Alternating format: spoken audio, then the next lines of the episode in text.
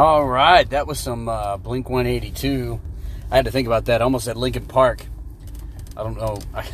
Something about the letters being uh, a couple of the letters are the same. Threw me off there for a second. That was Blink 182 um, with Gone, I think is the name of the damn song. I, I don't remember. All I remember is they made some pretty good music. They broke up because Tom DeLonge is freaking nuts. Uh, he's like doing research on UFOs and crap, and even before that, he was kind of hard to work with, apparently. But uh, they're back together making music again. Um, I thought Edging was a good sound. It sounded like some of their old stuff, and it sounded like the old punk rock scene. You know, and these guys are legit. Um, how do you call it? Forerunners, if you will. They were they were up in the front when it came to punk rock. It was them. It was Sum 41 it was uh, who, who else was up in the punk rock scene back then? Um, Green Day. Uh, shit, uh, was not Blue October. Uh, y'all, y'all know what I'm talking about. Anyway, um, so that was uh, 1073 The Fox bringing to that song. I'm your host, Aaron Rollins. It took me a minute and a half to get to this point where I'm welcoming you to my ad free podcast on Anchor. Thank you for tuning in. This is Southeast Third. Let's get right down to business. Oh shit. Uh, I'm kind of drowning in my um, coursework once again, but I got spring break coming up, so god damn it, I'm going to be getting ahead as best I can to uh, get ahead on these courses and assignments and, and stop fucking around and playing catch up. Uh, I'm over that shit. I've got all of uh, April left uh, and I think half of May, or maybe three weeks of May, and that's that's the semester, man. And I gotta get a C in genetics. I gotta. Like, it, it wouldn't be, you know, insane to um, shift that around, but to, what would be insane would be have to fucking pay for it. Uh, I can't. Uh, it's three grand, four grand. Fuck that noise. Fuck that noise, man. No way. I, I don't have that kind of money. Maybe I would have if I hadn't left the emergency department, but I wouldn't be in school if I was in the emergency department. I'd be in fucking jail. Um, and it feels like while I traded one evil for a lesser evil, the lesser evil isn't that much lesser. Um, I feel a sneeze coming on. I might have to stop here for a second. Uh, and what do I mean by that? Well, I'm still getting talked to by these fucking nurses and doctors um, like I'm a fucking moron. And what I what what I do take some comfort in is that another nurse that I've talked to, you know, he's had to defend himself as well. And he literally told someone else, "I'm not retarded."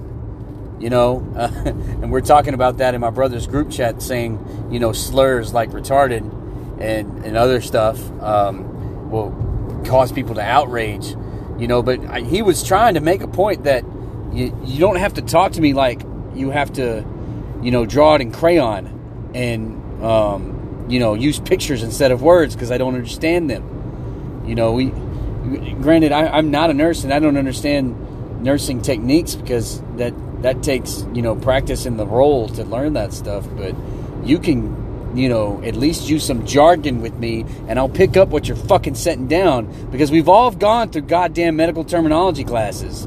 We've all had to write up soap notes. And eh, I say we all, that's, you know, not every clerk that comes through has done what I can do. Um, uh, some of the guys I, that are clerking, you know, all they've ever done is administration. They've never done any healthcare.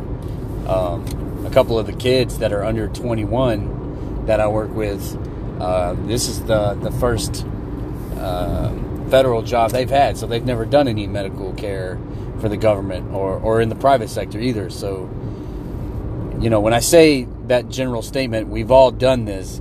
I mean, all the people that have a medical background. You know, there, there's nurses there that have been nurses for five, eight, ten years. Me, I, have been in the, the medical field since I was 20, and um, actually, technically, since I was 19, because that's where I started my first clinic.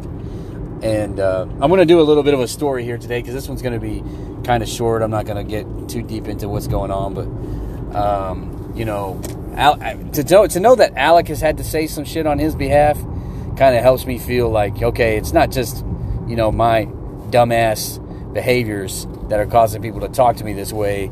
It's because they're all fucking rude.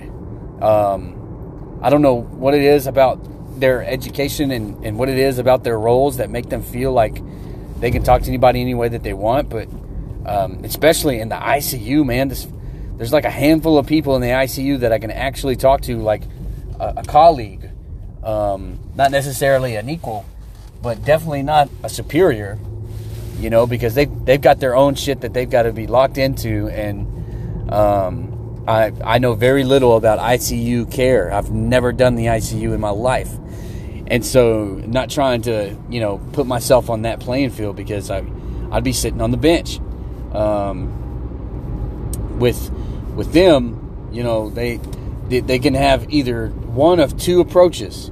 They're nice. They talk to you like anyone else, and they won't, you know, try to explain things to you because they don't expect you to know. They're just going to leave that out of the conversation. And um, if they, if you ask questions, then they'll they'll tell you what they're what they're working on and, and what they're trying to do, and try to give you the the right words to use when you've got to, you know, call people, when you've got to give uh, results, when you've got to talk to them. You know, they'll they'll sort of drop the key words that they're looking for. You know, critical lab value or.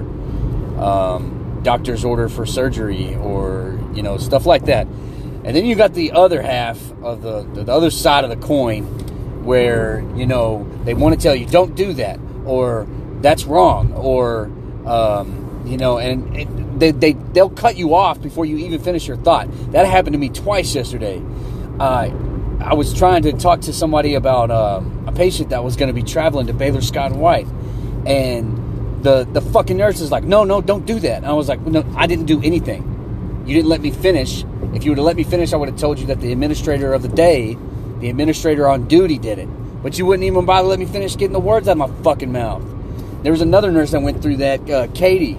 She went all the way to goddamn Germany to get away from this place because it was a shit like that. That's literally what happened to her with a manager. I don't get where that's coming from. Y'all gotta fucking let people complete the thought. At least let them complete the thought. You, know, you don't you don't have to to goddamn uh, listen to every word that they say, but you you can at least you know let them get the words out of their fucking mouth. And then it happened again with another nurse. Now this wasn't as you know tense or, or as uh, as frictional as it was with the ICU nurse. This was a guy. Um, I was. They were talking about you know cultures and behaviors and differences, and I said, you know, a lot of third world countries and even countries that aren't third world. And as I was saying, and even countries that aren't third world countries, you know, like developed countries or whatever. Um, as I was saying that, the guy's like, "My country's not a third world country." I was like, well, "You, got to let me finish, man." You, did, y'all saw that, right? I was looking around. There was a lady that was talking to me. I said, "He, he didn't even let me finish." that one was a little less uh, mean spirited, but it's like, what the fuck is causing this? Where is this shit coming from? Are y'all do y'all think that you're some fucking uh, gift from God in the medical field that makes you want to act this way? Because I'll check your ass real quick. I've taken care of way fucking more critical patients than this bullshit. Somebody that's that's dying from DKA, I mean, yeah, that's that's tough and that's harsh. But they're not fucking dual amputees that are bleeding out to have to have their blood volume restored and stabilized, or they're gonna die in the next 30 minutes. You know, so I don't want to hear this nonsense. Um, it just gets under my fucking skin it's it's people jumping to conclusions and making assumptions, and I'm like, I, okay, I'll, I'll respect that. You know, you're the ICU nurse. You've been the ICU nurse for a while.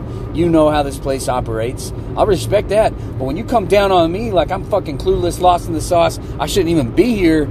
I got a problem with that. I, I didn't just get handed this job because I'm a fucking fresh off the street high school graduate. But nobody fucking cares to figure that shit out.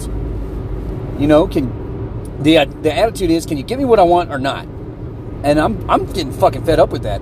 I I um I had a less than favorable conversation with a doctor. Uh, we have since, you know, kind of quashed this, but I I had to fucking click on him. He he raised his voice and was cussing me up and down. Um, he said verbatim, "You don't have to be so fucking dramatic," and like he's you know shouting at me, and you know, after he said what he said, I said, you know what? If you really feel that way, you can come say that to my face. And the conversation got real quiet and real tense. Um, there's a, a like a, a couple of nurses standing near me at their desks who kind of looked over at me, and I said, please don't call the cops. I put my hand on the, I put my hand over the phone mouth, the, the receiver, and I said, please don't call the cops, and and have me, you know, escorted out of the building because I threatened somebody. Um, you know, he kept talking, and he realized because he recognized my voice. He's like, oh, I I saw you earlier today. You seem like you're an all right guy. Um, you know, let's let's figure out how we can communicate effectively with each other and um, he said, "Just just give me this and give me that." It's like all I'm trying to do is just tell you the the rationale behind what I'm giving you.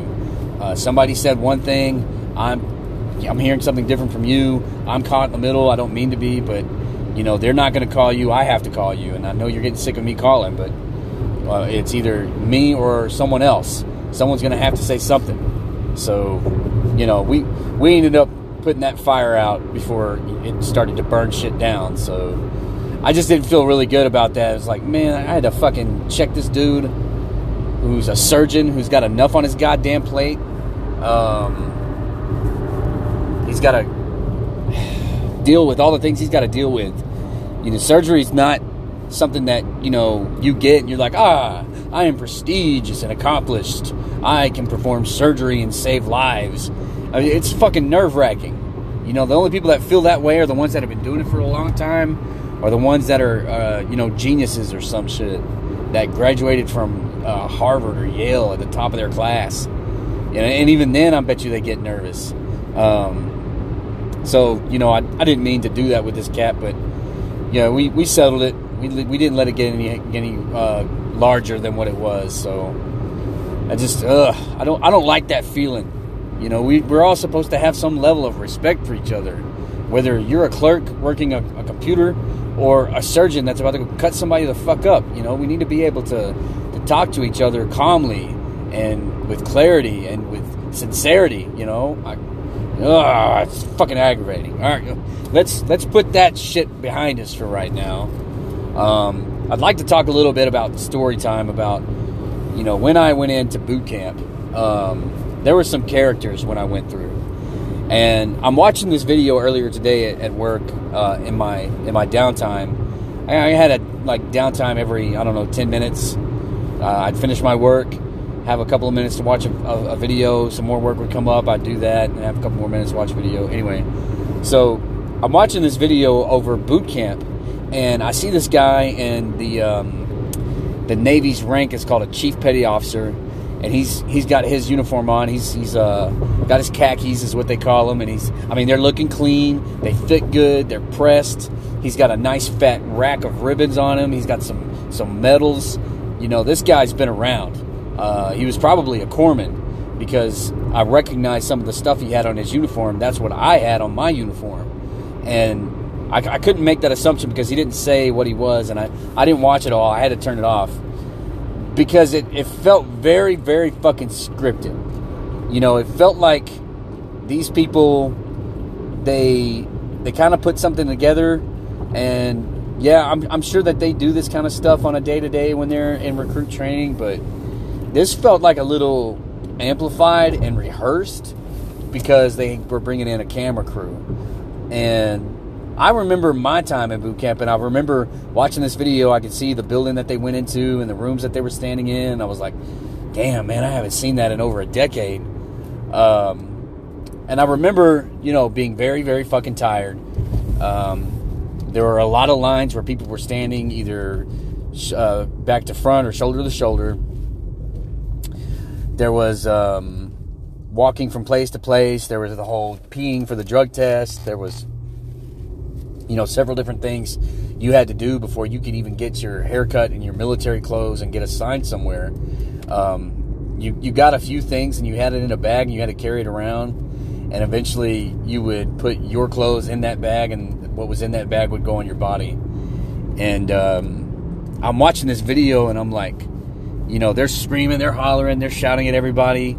This just, it feels very weak uh, because it, it just, you know, they're not they're screaming, of course, they're getting loud, but it was nowhere near as, as hostile as it was when I went through because we had this cat. All right, imagine if you will, it's dark. There's there's no sunlight. Um, or maybe there's like a little bit of sunlight. It's like 5:30 in the morning. The sun's barely coming up. You got all these people on a bus that are trying just not to fall asleep because it's we haven't slept, um, but like maybe five hours the night before, and now we're getting up early, and we're gonna stay awake for the next 24 hours. I think by the time we got to sleep, we had been uh, awake for 48 hours, something like that. Um, I can't really recall exactly what it was, but it was either 36 or 48 hours before we finally got in our beds, uh, which the Navy calls racks. And imagine this scene where this long bus that is got you know these dim lights in it with these computer not these TV screens that are playing this old 1990s version of a of a film. You know, it's grainy and um, picture quality's not all that good. Colors look kind of fucked fucked up. It's playing this welcome video telling you that you need to succeed. You need to give it everything you got. Um, you can make it through boot camp because thousands of people make it every year, and uh, you know it's it's telling you about the basic rules. Don't ever touch anyone. Don't ever fight anybody. Don't fight the instructors. If you see something wrong, say something uh, blah blah blah blah blah, and um, you know it's just a it's just a, a, a very calm, informative video that's meant to you know just give you the basics to say that they did, and then from there you're getting off, you're stepping outside where it's 32 fucking degrees, and there's a group of men that are pissed off that you're even there, waiting for you. There's a group of men just sitting there scowling looking at every single person getting off that bus, and no matter how how quickly you move, it's never fast enough. And I, I remember when that video cut off, this um, I don't want to say humongous, but he was definitely a, a, a muscular black man. Muscular black man steps onto the bus and he's like, "You got exactly 20 seconds to get off my bus. Move it." And he steps off. and that was it. That's all he did and we start, you know, getting up and people start moving, and then someone else steps on the bus and they said, You have 15 seconds. Did you not hear him? And they start yelling, and people start scrambling and hurrying, and that, that you know, that was the whole purpose is like, um, I don't think these kids are getting that, you know, when we say do something and when we, we say do something, you need to do it not only exactly when we say it, exactly how we say it, but you need to have a, a sense of urgency. And I, I, didn't hear them using that word, a sense of urgency. They were using like you're going to move with a purpose, and I was like, okay, that that doesn't sell it enough for me. A sense of urgency means like, you know, it is a potential emergency situation that you need to respond to, and and that's something that they try to teach you initially in boot camp is that everything you do, um, you're doing exactly when it's said as quickly as it's as you can when it's said because that's that's training you to be responsive in a situation where you might need to act immediately, um, whether it's life saving or uh, preventing injury or something like that. Uh, no matter what the excuse is, the idea is is that you get trained to do exactly what you're told when you're told it quickly.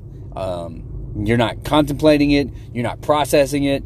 You're not asking any fucking questions. You're, you know, they tell you to set your bags and your um, possessions behind you and um, roll your, your pant sleeves up by three inches. Then you do that shit. You don't ask why. You, you don't ask, is this three inches? You, you don't ask, you know, what do I do when I'm finished? You, you just do what they tell you. and um, so anyway, this, this group of guys is waiting for us to get off the bus. And I'm a short man. I'm, I'm only like five foot eight and some change. I'm not even five foot nine. And uh, we had a guy in our group that was like six foot four, six foot five, tall glass of water, like real, real lean. Um, not that he was like scrawny and little, but you know, he, he, he looked like a like a basketball player. Uh, just tall white guy, and uh, he gets off after me because he was kind of in the back, and I'm looking around trying to figure out, you know, do I stand here? Do I stand over there? Where do I stand? And as soon as this motherfucker gets off the bus, um, the guy that ended up being one of my recruit division commanders, um, which is an enlisted man that, that kind of trains you and coaches you through boot camp, Petty Officer Moon. Uh, Petty Officer Moon immediately singles this motherfucker out. His name's Tyler Wells. Uh, it's funny how accurately I can remember this shit. Um, he sees Tyler Wells, and without you know pushing him with his hands or or you know grabbing a hold of him, he puffs his chest out, walks up to this guy, and says, "Back the fuck up! Back up! Back up where I tell you to back up! Back up! Get behind this fucking line! Back up!" And he's like bumping his chest into him the whole time. And finally, he bumps his chest hard enough to where this motherfucker stands behind the line. And then we all stand next to him. And that was when I realized, oh, I think I may have made a bad decision. yeah, I don't know how this is going to play out. And I ended up, you know, making it. But whenever I would write home and I would write to the recruiter, I would always joke.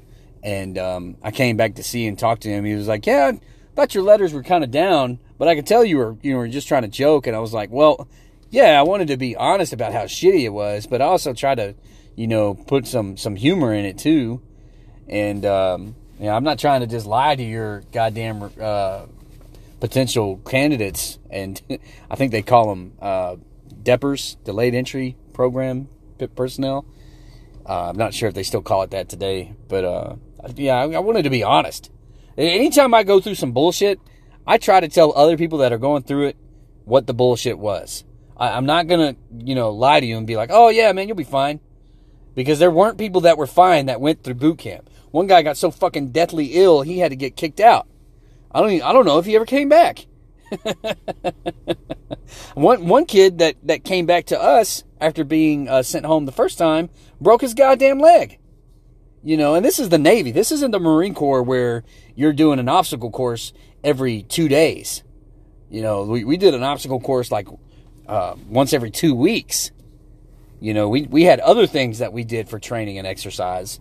Um, it was so goddamn cold. I was up in Illinois. That's the only boot camp the Navy has right now. It's in Illinois and it's right next to the Great Lakes. And I was up there and um, there was a blizzard that rolled through when I went through. So we, we had to do some of our exercises inside the building we were sleeping in. So you would push these racks are like bunk beds with wheels on them and you would push them close to the wall. Um, all the bulkheads is what they call it. So all the walls that are that the room is surrounded by, you would push the the racks towards those so that you have this big center space, and you would do your push ups, your sit ups, and um, they would fucking haze you by making you wear your sweater while you did all this shit and you fucking sweat an insane amount. But, you know, all the fat people lost all that weight. I went in at 180 pounds, came out at 155. I sure fucking did. Um, I was right on the line at that point in time. Um, because as, as you age, your, uh, standards change. So like immediately when you go into the Navy, now that granted, this is 2006 immediately when you go in, if you're 18 and you're a man, you're expected to do like 60 push-ups. Um, I can't remember how many sit-ups it was, 70 maybe. And you're expected to run a mile and a half in less than nine minutes, nine or 10 minutes. And, uh, I can't remember because it's like a, it equates to like a seven minute mile, seven or eight minute mile. Um, God damn, I can't, I can't remember anymore. Anyway, you gotta, uh, do all that stuff and, you know, for these young kids that, you know, granted, we might have had some athleticism, we weren't athletic to this degree. There were a handful of exceptions, but for the most part, man, we were struggling. They would, they would fucking haze the shit out of you. You have you sweating so hard that you start to steam the room.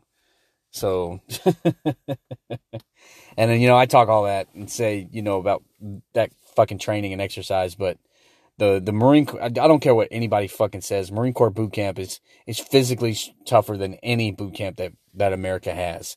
It's physically harder. Anybody that tries to tell you otherwise has not been through Marine Corps boot camp because they don't do as many obstacle courses. They don't have to do pull-ups as part of their physical fitness. The Marines that's like their standard. You got to be able to do 20 pull-ups in less than 2 minutes for a perfect score.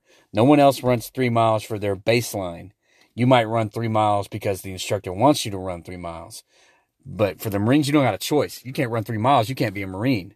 So, like say for Army or the, the Navy, you can't run three miles. Well, you can't do whatever job requires you to run three miles. If you can run two miles or one and a half miles, you can still be in those branches. So, if you get what I'm saying, they, they set the physical standard higher. So, yeah, boot camp was tough. Um, it could have been worse. Um, I got kicked in the nose one day when we were doing a, an obstacle. It was dark nobody could see. So, you know, I I thought I broke it, but I, no, I didn't. Um, there were times where I really wanted to give up and go home and you know, I just I just knew when I was there that there wasn't anything waiting for me back there. There I didn't have any college opportunities going back to Kearns, didn't have any jobs I wanted to actually do. You know, I would end up working for like the fucking city or something. And, and I, I didn't want that. I didn't want to, you know, I didn't want to grow up to be like some of my friends who didn't have a lot of direction that were just, you know, trying to make money so that they can get their own place and buy a car. Um, of course, that's not all of my friends you know, my class had about 27, 28 kids in it that graduated, and uh, some of them got married like right after high school and they you know jumped into a family business or they got some money and started a business and um, a couple of them even actually went to college and got degrees.